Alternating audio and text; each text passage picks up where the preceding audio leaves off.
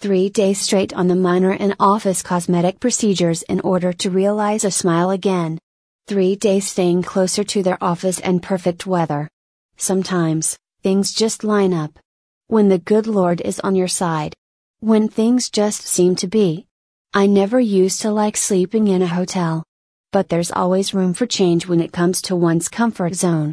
Christmas PJs in September? Why, not? My first night was the best sleep I have had in a very long time. I woke up at 6 a.m., refreshed and ready to begin this new part of my journey. I'm going to be back online this evening, chatting with all you beautiful folks online. Those interested in attending Sergio's welcome home celebration can contact me or Denny. Through the trials and tribulations of life. Together with support, we realize that bliss silver lining. Kimberly, Free yourself my journey.